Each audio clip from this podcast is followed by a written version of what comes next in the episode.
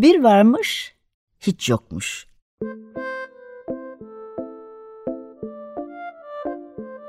Çocuklara, büyüklere hikayeler, masallar ve müzikler.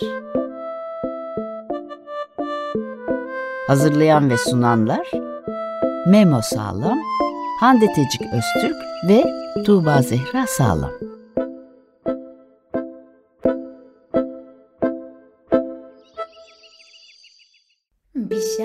Şarkı var dilimde. Dinler misin benimle? Bir şarkı var dilimde. Dinler misin kalbinle? Cesaretimi topladım. Söylemeye hazırım. Cesaretimi topladım. Söylemeye hazırım Bilirim. Herkes yazar.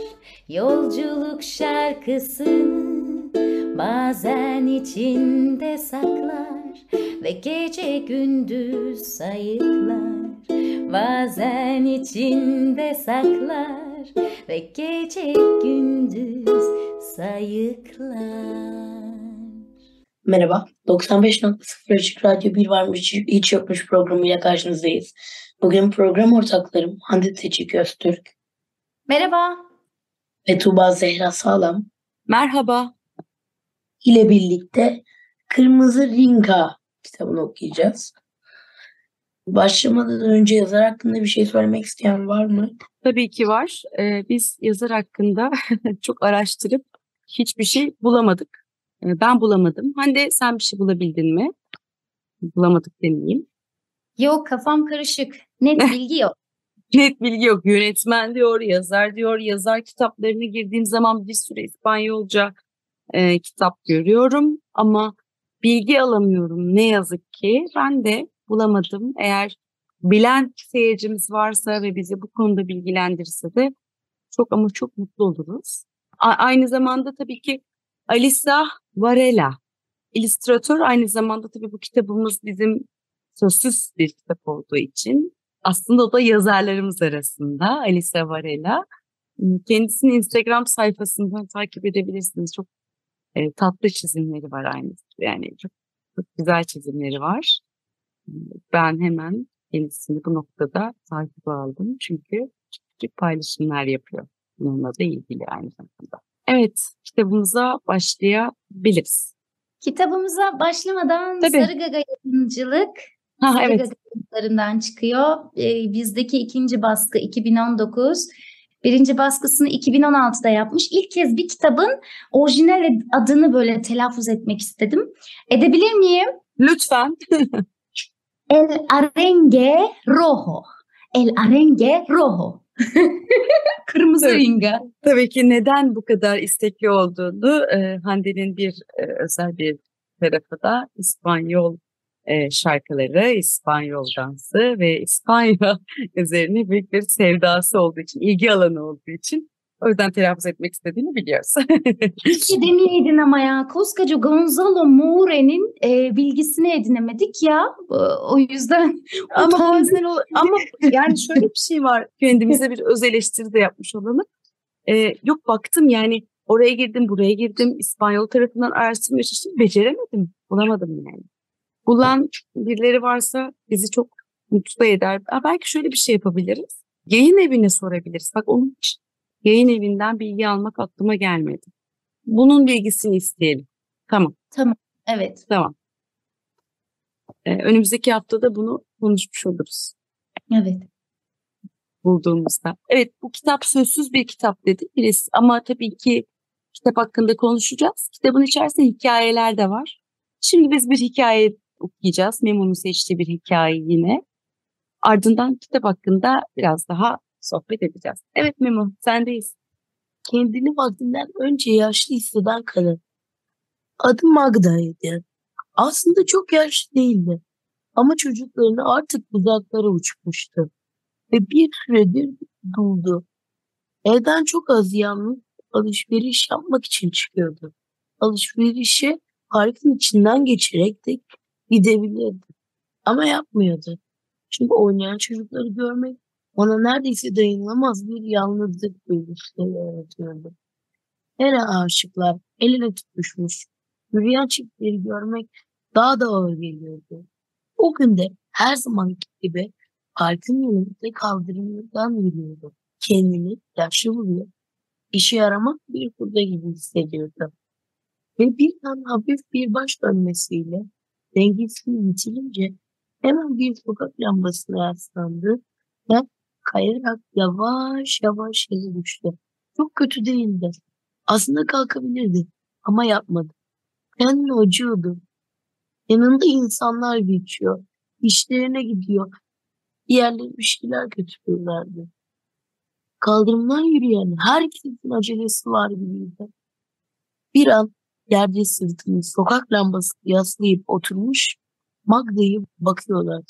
Ama sonra önemsemeden yollarına devam ediyorlardı. İleride karşıda aynı kaldırımdan Modesto geliyor. O da Magda ile aynı yaştaydı. Ama Modesto kendini hala enerjik hissediyordu. Emekli olduğundan beri çok yavaş da olsa her sabah koşuyordu. Normalde parkın çevresinde iki tur atıyor ve sonra bir banka oturup dinlenmek için parka gidiyordu. Modesto kaldırımda hafif tempo koşuyordu. Kulağında kulaklık vardı. Kendi gençlik döneminden grupları dinliyordu. Zamanında bundan 40 yıl önce kendi çapında küçük başarıları olan bir amatör grupta bateri çalarken takip ve taklit ettiği gruplardı bunlar. O zaman adı Modesto değildi, Modi'ydi. Ama o adını Modi diye yazardı.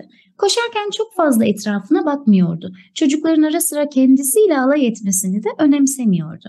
Sonra birden Magda'yı gördü. Yerde.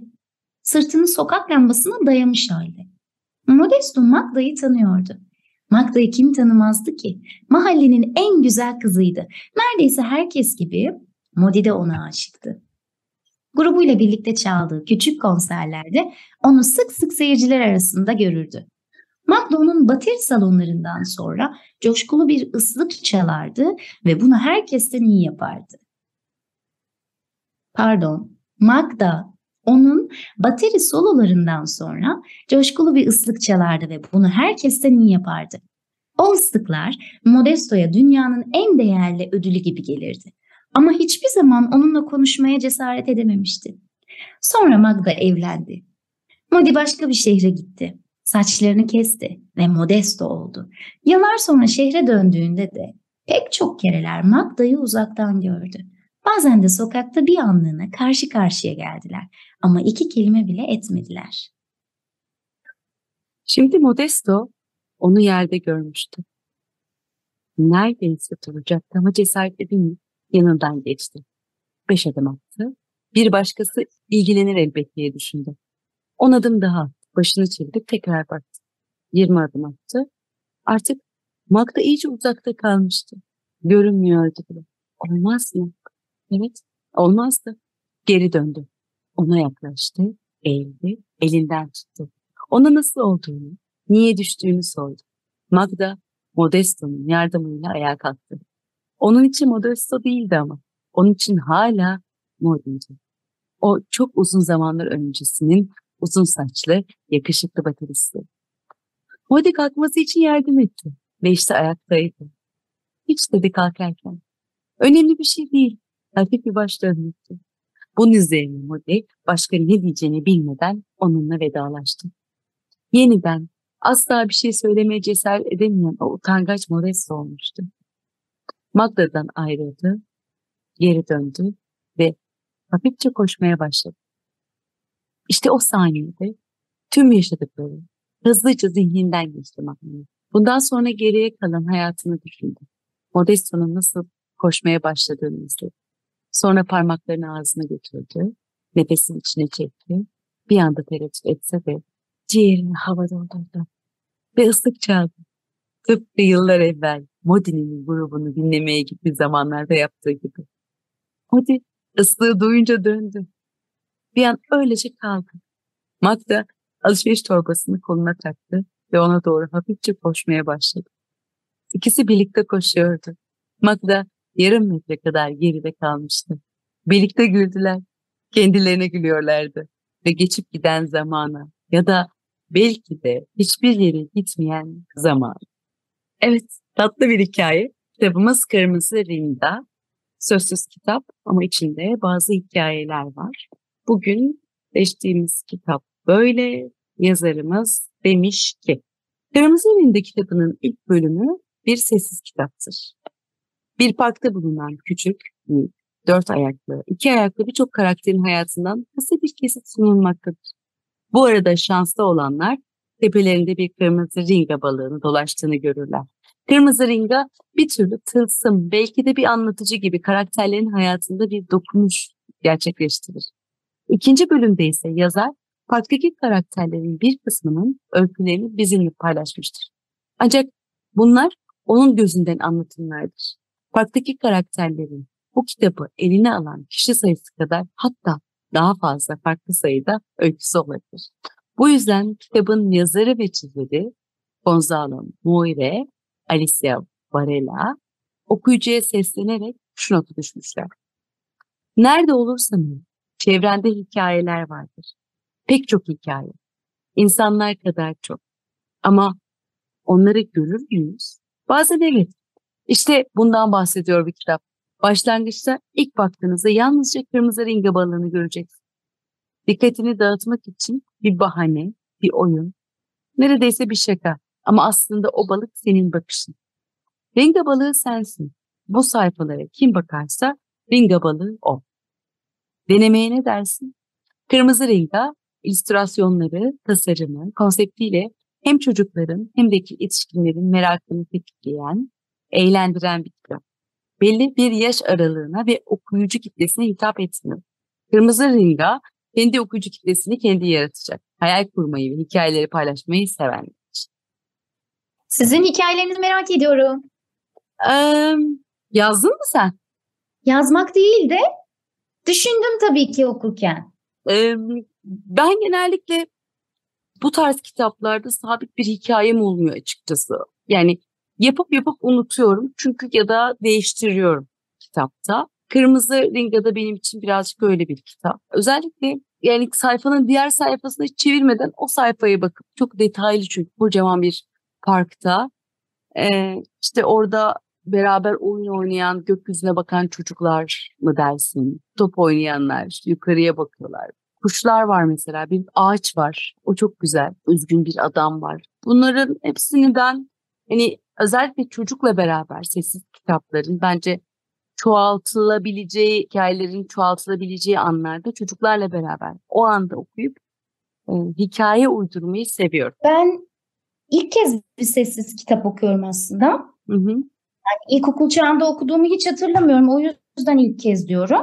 Yoktu çünkü Bir başka Hande. örneğini de veremem. Şu anda da hani Kırmızı Ringa'dan başka bir örnek veremem mesela. Sessiz, metinsiz kitap dediğimde. O yüzden hani ilk kez okuyorum gerçekten.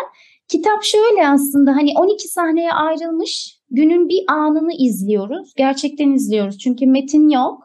Aynı mekan ama o anın içinden biri gibiyiz hepimiz. İşte o yüzden yazar ve çizerlerin söylediği şey de o. Herkes baktığında başka bir şey görüyor. Keyfi olan o. Onlar içinde sadece 7 tane e, hikaye sığdırmışlar bu kitabın ama yüzlerce hikaye olabilir. O yüzden ben de merak ettim. Baktığınızda e, gördüğünüz ya da düşündüğünüz hikayeler oldu mu diye. Senin ya da Memo'nun. Bir ayrıca bir sorun daha var. Tabii E, ama çok özür dilerim algıda seçicilik ben tabii genellikle böyle bebekli olan hikayeleri işte bakıyorum. Nerede ne yapmış e, işte kucağında bebeğiyle oynayan e, ona şarkı söyleyen bir anne var mesela. İşte onu düşünüyorsun parkta ona ninni söylüyor. Yani hani kısa kısa hikayelerim var. Anladım. Ben valizli adamı hatırlıyorsunuz değil mi? O Ay, evet. valizli adam e, aslında şey gelip geçiyor herkes. Başrol ilk sahnede başrol oyuncuları gibi herkes yerinde yerleşik. Hı hı. Sonra sahneler değiştikçe 12 sahne görüyoruz aslında. Ee, içine insanlar giriyor, insanlar çıkıyor, hikayeler değişiyor, ee, oyunlar değişiyor. Ee, valizli bir adam giriyor sahnenin sonuna doğru. O valizli adam aslında şey çok ağır bir şey taşıyor. Yüzleşmek istemediği şeyler belki. O valizli aslında içine attığı ve yüzleşmekten kaçtığı, görmek istemediği, duymak istemediği bazı şeyler hep içimize atarız ve paylaşmaktan e, çekiniriz belki. O valiz öyle ağır olur ki içimize attığımız şeylerle yük olur artık bize ve belki bizi karamsarlaştırır, durdurur. İşte o adam da öyle e, orta yaşlı bir adam. Bir banka oturuyor ve sonra Ringa'yı görüyor. Aslında Ringa kendi iç sesi aslında. Ringa böyle tılsım gibi sahne boyunca herkesin etrafında dolaşıyor. Hepimiz Ringa'yı görüyoruz. Aslında hepimiz Ringa'yız zaten. Ee, ve o küçük ses diyor ki ona saklama onları. Yüzleş ne varsa.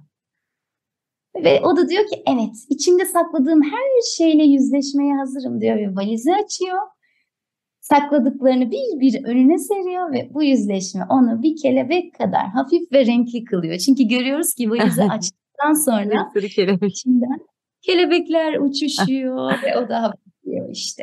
Yani saklama onları yüzleş ne varsa diyorum. Çok güzel. Peki e, balonlu kız için ya aslında hepsi için bir hikaye o anda üretmek. Memo. Evet. Hadi sen resme bak ve bir hikaye söylesene bize. Mesela hmm. köstebekle çocuk. Ay çok güzel. Ee, bu arada sen hani ilk kez okuyorum diyorsun ama böyle kitaplar bizim zamanımızda yani en azından benim de hatırladığım yok ama şeyi çok iyi hatırlıyorum. Okulda öğretmenimiz hikayeyi verir, sonunu söylemez bize yazdırırdı. Öyle şeyleri hatırlıyorum tabii yapardık. Ama hala yaparız ki. Evet. Yani drama çalışmalarında, müzik çalışmalarında hala yaptığımız bir şey o. Ben böyle hani metin basılı e, bir, bir kitap okumadım daha Yok. önce. Hı hı. Evet Memo bize bir hikaye anlatmak ister misin? Düşünüyorum. Bir tane resme bak hadi. Hop. Tamam. Hangisi acaba? O kadar karmaşık çözülmüyor. O kadar aslında karmaşık değil. Çok fazla karakter var. Bu da çok karakter... fazla hikaye. Neyse Mim hocam bulsun da hikayesini yaratsın sonra sorum olacak. Karmaşık dediği için evet. Bir şey soracağım. Bu kitap özelinde bir şey soracağım. Hayat da bu kadar karmaşık değil mi zaten? bu kadar koşuşturmalı değil mi? Yani Memo sen bu arada hikaye bulduğun zaman buldum de. Ben başka bir şey söyleyeceğim. Ee, bizim zamanımızda böyle e, Ringa gibi sözsüz kitaplar yoktu ama e, kalem ve kağıtla benim işte sahile inip e, Beyler bir sahiline inip hatta böyle oturduk etrafımdaki insanları izleyip onlar hakkında hikaye uydurduğum, yazdığım çok olmuştu. Buldum. Ve bir de tren, tren yolculuğumda özellikle Eskişehir İstanbul'a gidip gelirken Adapazarı'ndan geçerken ev, şehrin içinden geçerdi böyle evden. Akşam saatlerinde o evin ışıkları yanar ve evin içinde görürdüm. Ben görürdüm ve o evin içine o kadar merak ederdim ki. Ve nasıl hikayeler uydurdum o anda gördüklerim. Öyle bir şey benim için de hayat. Evet Memo'cum sendeyiz. Buldun. Ben e, kitaptaki resimdeki e, şey köpek kediyi kovalıyor ya. Evet. Ondan hikaye çıkartmaya çalıştım. Tamam. Şöyle bir hikaye düşündüm. Evet. Kör bir insanın yardımcı bir köpeği var. Köpek adama yardım ederken bir kedi fark ediyor. Kediyi kovalıyor, kovalıyor. Bütün park boyunca kovalıyor. Ama en sonunda yardım ettiği insanın yani kör olan insanın yardıma ihtiyacı olduğunu anlıyor ve gidip ona yardım ediyor. Evet, sen gördüğünü bize anlattın. Değil mi? Peki bunun bir hikayesi anlattım. olsa. Evet. Peki bunun bir hikayesi olsa. Yapamam. Yaparsın. Yapıyorduk. Peki o zaman şöyle yapalım. Sözsüz kitap konumuza devam edelim derim ben. Siz ne dersiniz? Çok güzel olur. Evet. Tamam o zaman. Ee, çünkü Memo bize hikayenin durumu anlattı. O zaman hikaye anlatacağımız bir bölüm yapalım. Hı-hı. Başka bir sözsüz kitapta buluşalım haftaya. Tamamdır. Tamamdır. Ee, evet, bugün Kırmızı Ringa kitabıyla beraberdik. Radyolarınızda konuk olduk. haftaya başka bir sözsüz kitapta görüşmek üzere. Hoşçakalın. Görüşmek üzere. Görüşürüz.